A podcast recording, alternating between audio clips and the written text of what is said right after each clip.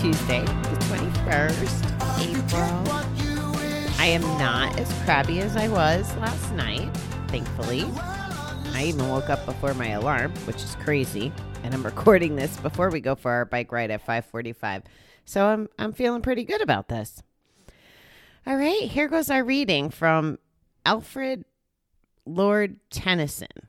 More things are wrought by prayer than this world dreams of.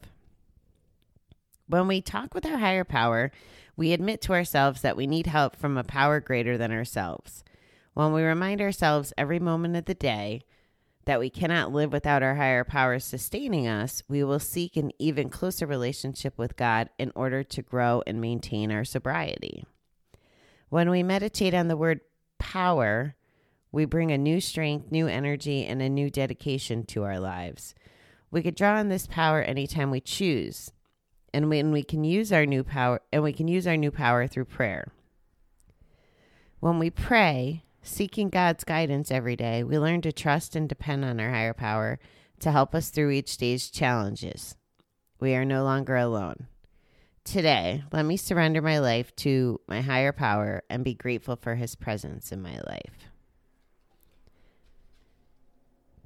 In the second paragraph, did you catch how it says when we meditate on the word power, we bring a new strength, new energy, a new dedication to our lives?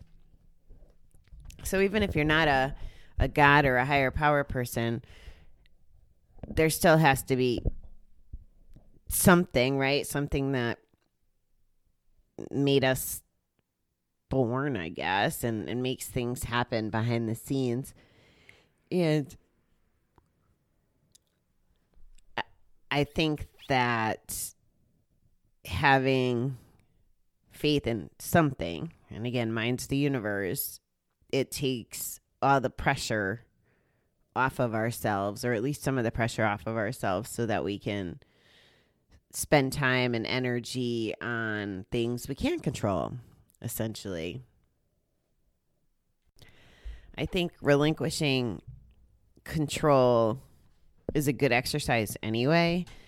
You know, one example in in the attic world, if we learn how to relinquish control, one one example that a lot of folks struggle with, but it works out beautifully as a barrier is control of the money. So if the gambler was the person who wrote out the bills and handled the finances every month, once once they go through the coming clean with their family and setting up um, ways to not gamble again, once they're committed to not gambling again, one of the steps is to hand their money over to maybe the person who didn't handle the money and hand over that control.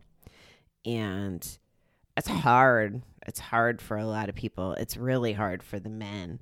I hear the men all the time, you know, it's it's they associate handling the bills with their ego. And probably anybody would, I guess. So if you can practice relish I said it right the first time. If you could practice giving up that power of of those things, you know, the the burdens that you carry, it goes back to that cup or scale being so full of shit you got no room for the good stuff. You know, there's a threshold for what we the capacity of what we can hold. It's the same thing. If you if you have nowhere to get rid of that stuff, you can't let the good in. So it's the same it's the same concept. You know, give that bad stuff away. You know, and that sounds pretty horrible, I guess. I didn't mean it to sound as like give your shit to you know, God or your higher power. Because I believe also, and I guess this would depend on what you believe in, but I believe in the gratitude part too, right? So I we can give up our shit and maybe that's a priority at the moment, but also thanking the universe, God, higher power, whoever, for taking our shit and for all the stuff that we do have. And I would think that most of us probably have a lot to be grateful for. Whether or not we can see it through the lens we're wearing at the moment could be different, but we have a lot to be grateful for. I have a lot to be grateful for. And I am going to start the day in that place. If I start in a place of gratitude today, maybe I won't end up so grumpy by the end of the day. So I'm going to be grateful for my bicycle, grateful to have a friend to go riding with me so I get out of bed in the morning. Grateful I have a job that even if I get annoyed over dumb little things, I still have a job which helps me fund this.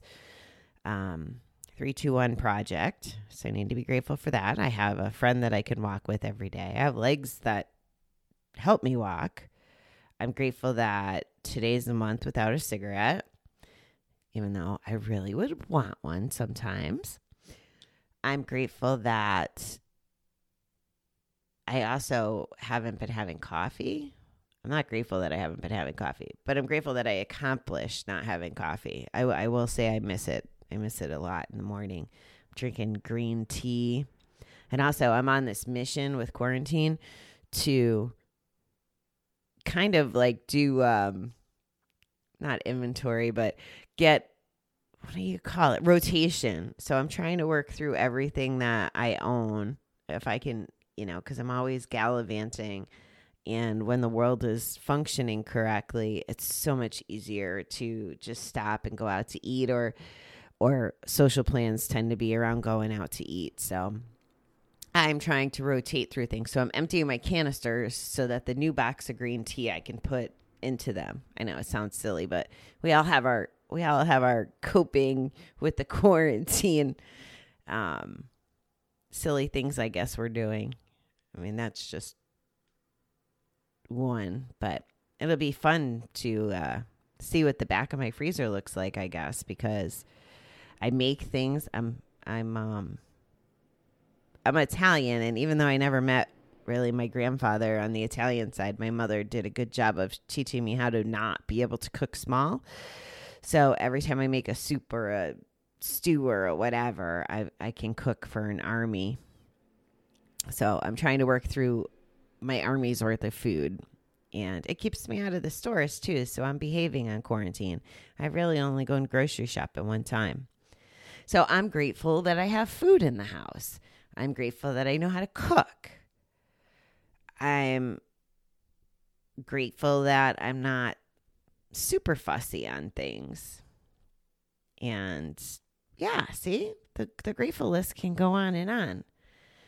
Right now, I'm grateful that I have enough time to finish getting ready before going on the ride. So I hope that everybody has a Super Tuesday. I'm going to have a Super Tuesday because I'm declaring it. I'm setting my intention for today to not be a grumpy ass like yesterday, to come from a place of gratitude, and it's just going to be perfect. All right, it won't be perfect. It'll be amazing. How's that? So I hope you have an amazing two, day two, beautiful people. Bobby the Awesome is out. Going to kick butt now.